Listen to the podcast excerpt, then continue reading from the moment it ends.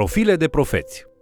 Bine ați venit la studiul nostru al celei mai importante cărți din lume, Cuvântul lui Dumnezeu, adică Biblia. Lecția de astăzi este o prezentare generală a cărților profetice. Înțelegerea istoriei, perspectivei și scopului acestor cărți este importantă pe măsură ce avansăm cu studiul cărților individuale din Vechiul Testament. Haideți să urmărim împreună acest mesaj intitulat Profile de profeți. Dacă vă gândiți în urmă la lecțiile noastre despre Vechiul Testament, vă amintiți despre cărțile istorice ale Bibliei, care sunt interpretări inspirate ale istoriei evreilor. Totodată, cărțile de poezie vorbesc inimii sau omului interior despre poporul lui Dumnezeu.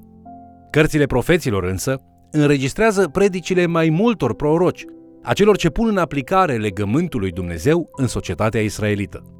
Deoarece cărțile Bibliei sunt organizate în funcție de conținutul lor, ne rămâne de rezolvat o dilemă cronologică. Trebuie să ne întrebăm cum se integrează profeții în cadrul cărților istorice și care este ordinea cronologică în care acești profeți au trăit, au predicat, au suferit și au murit. Răspunsurile la aceste întrebări ne vor fi folositoare pe măsură ce studiem restul Vechiului Testament. Este util să înțelegem când anume acești profeți au predicat, ca să descoperim de ce au predicat ceea ce au predicat. Mesajele lor sunt țintite și directe, adresând piedici specifice în lucrarea lui Dumnezeu în vremurile lor. Aceste piedici sunt adesea același tip de obstacole pe care le experimentăm și în vremurile noastre, fie cauzate de păcatele proprii, fie de păcatele altora. Profeții ne ajută să ne întoarcem smeriți la Dumnezeu cu pocăință. Pe măsură ce studiem cărțile profetice, vom observa unele diferențe semnificative între profeți și preoți. În Pentateuch se pune un accent mai mare pe autoritatea spirituală a preoților. Cărți precum Exodul, Leviticul și Numeri așează închinarea la cort în centrul societății israelite. Preoții sunt importanți pentru că mijlocesc pentru popor atunci când aceștia păcătuiesc. Ei sunt de asemenea și învățătorii care explică poporului lui Dumnezeu scripturile – un preot este un descendent al lui Aron sau Levi și este așadar născut pentru a fi preot. Cartea Osea, capitolul 4, cu versetul 9 spune Dar și preotului îi se va întâmpla ca și poporului.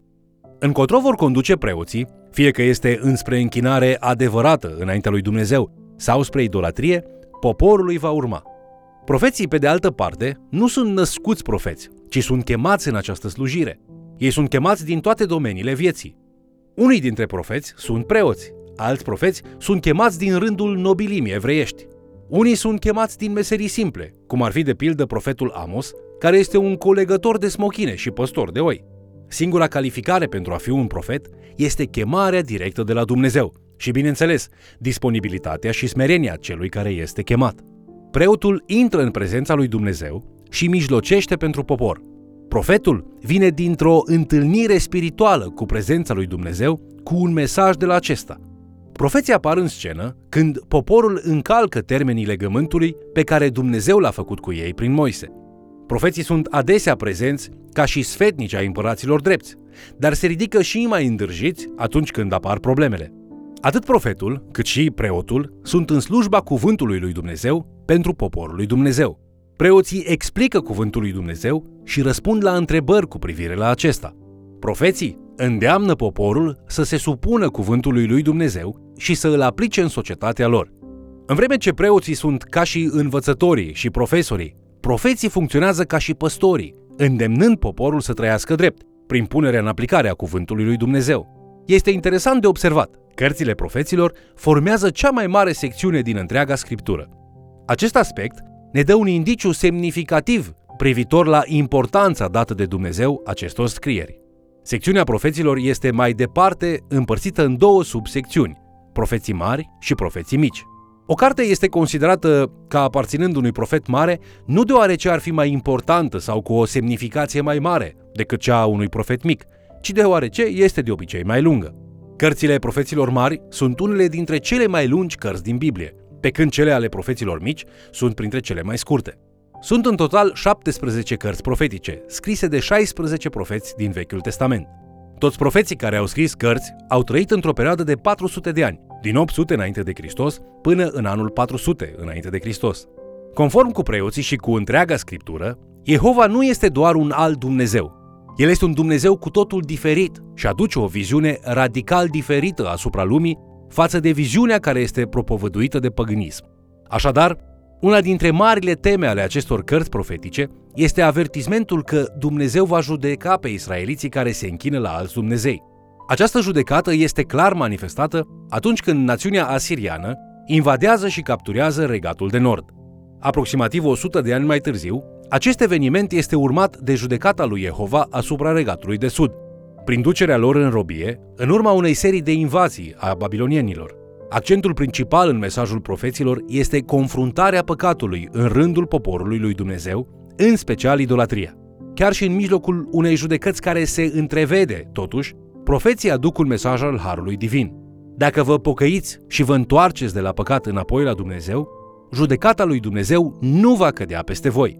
Acești profeți cheamă la pocăință și la o renaștere spirituală. Din păcate, mesajul lor adesea ajunge la urechi surde. Predicarea lor nu este ascultată, ci este ignorată și disprețuită. Sunt luați în derâdere și batjocură, întemnițați și chiar martirizați. Când se întâmplă acest lucru, mesajul profetului se schimbă de obicei, dintr-o chemare la pocăință la un mesaj de judecată. Profeții propovăduiesc de asemenea și dreptatea. Când predicatorii contemporani adresează probleme de nedreptate, adesea folosesc pasaje selectate din profeți. Aceasta pentru că profeții, în mod consecvent, strigă împotriva nedreptății din zilele lor. Acestea includ hoția, violența, prigoana, crima și judecătorii corupți, printre altele.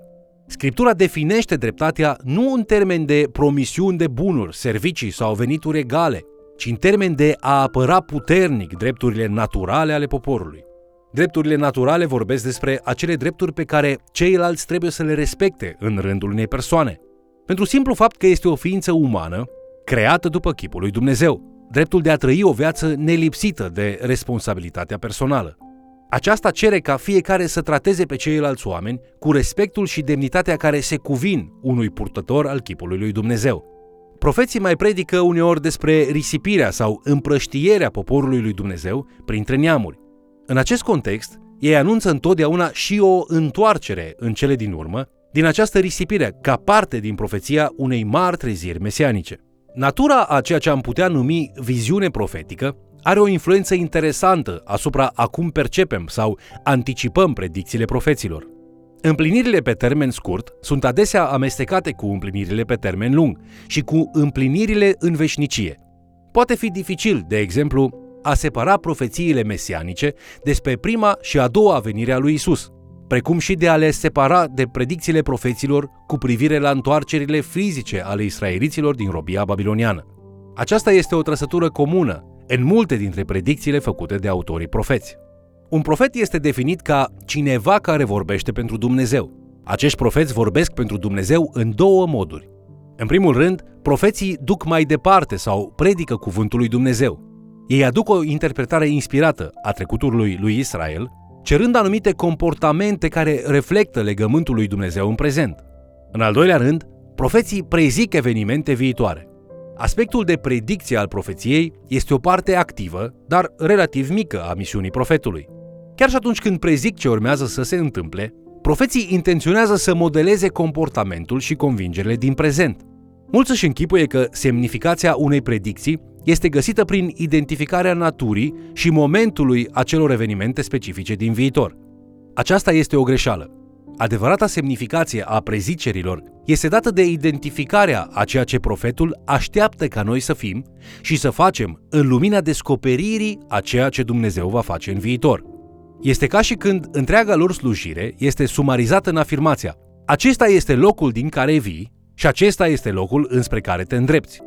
Aceasta este ceea ce Dumnezeu vrea ca tu să faci și să fii aici și acum. Daniel este un exemplu foarte bun.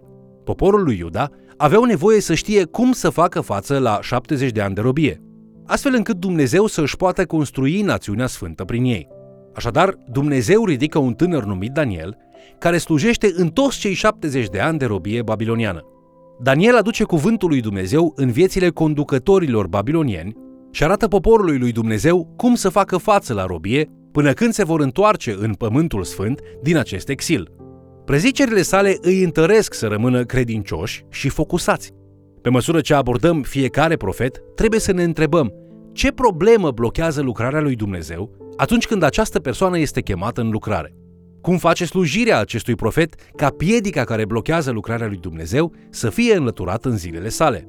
În vremea profetului Hagai, în timpul întoarcerii din robia babiloniană, lucrarea lui Dumnezeu este concentrată în jurul reconstruirii templului din Ierusalim.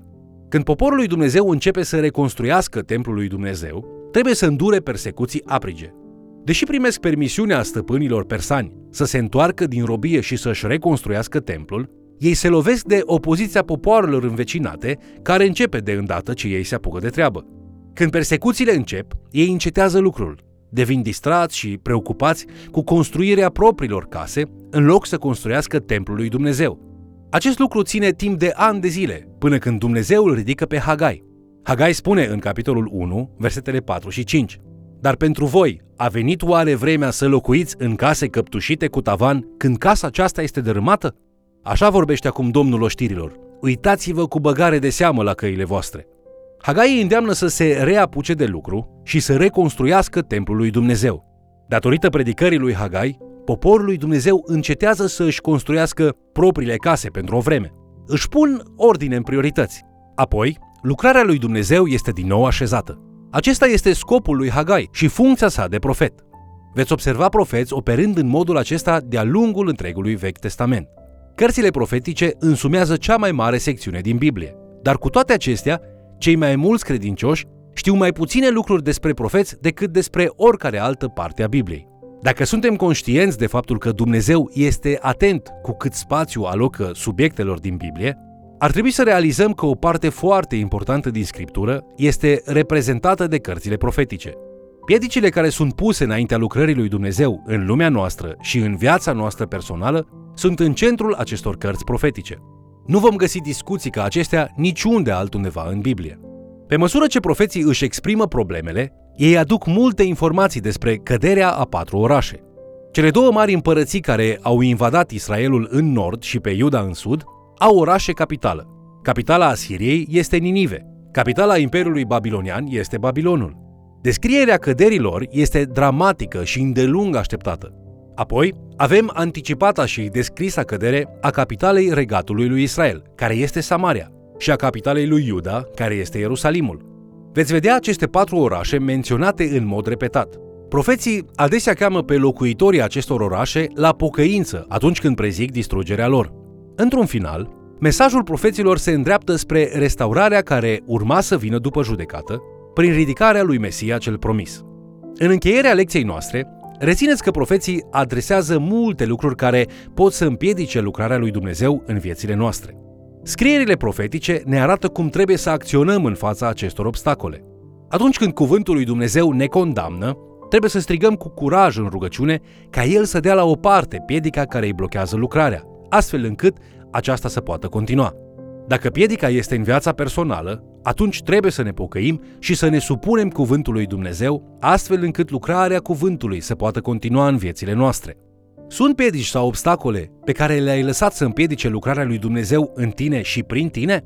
Dumnezeu este plin de milă și de răbdare, dar, așa cum ne îndeamnă profețiile, astăzi este vremea să ne pocăim, să ne smerim și să ne întoarcem la Dumnezeu. Vă mulțumesc pentru că ați fost alături de noi studiind Cuvântul lui Dumnezeu. Există obstacole în viața ta, în familia ta sau în biserica ta? Studiind profeții, vedem că Dumnezeu ridică un profet pentru a-și provoca poporul să depășească aceste obstacole. Putem învăța multe din aceste cărți, de aceea te invit să ne urmărești în continuare și, de ce nu, să mai chem cel puțin o persoană să ni se alăture.